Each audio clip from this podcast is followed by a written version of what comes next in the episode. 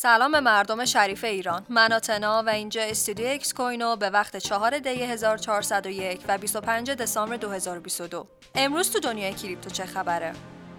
سم بنکمن فرید با قرار وسیقه 250 میلیون دلاری آزاد شد.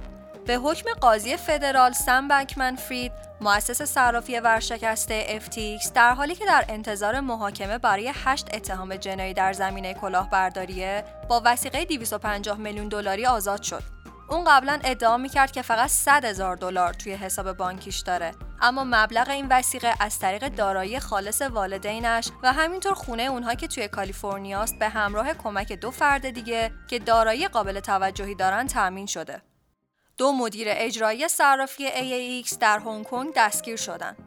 به گزارش رسانه های محلی، پلیس هنگ کنگ دو مدیر صرافی ارز دیجیتال AAX رو به اتهام کلاهبرداری و همینطور گمراه کردن پلیس دستگیر کردند.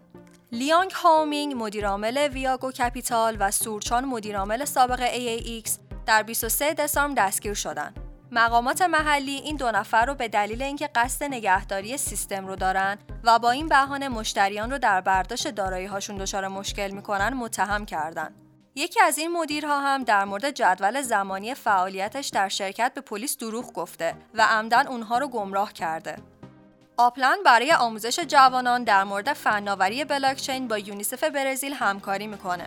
آپلند یکی از اولین اکوسیستم های وب 3 قصد داره همکاری طولانی مدت رو با یونیسف برزیل که روی حفاظت از کودکان متمرکزه شروع کنه. نسل جدید برزیلی ها بلاکچین، ارزهای دیجیتال و همینطور وب تیری رو از طریق این برنامه درسی یاد می‌گیرن.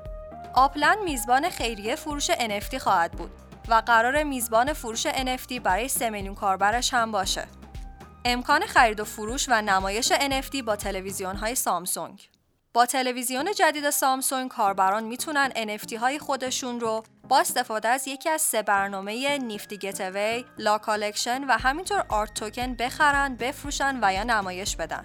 یکی از کارشناسان این صنعت گفته که در حال حاضر تلویزیون سامسونگ یک گالری بزرگ خونگی، قاب دیجیتال و همینطور ابزاری برای تجارت هنریه.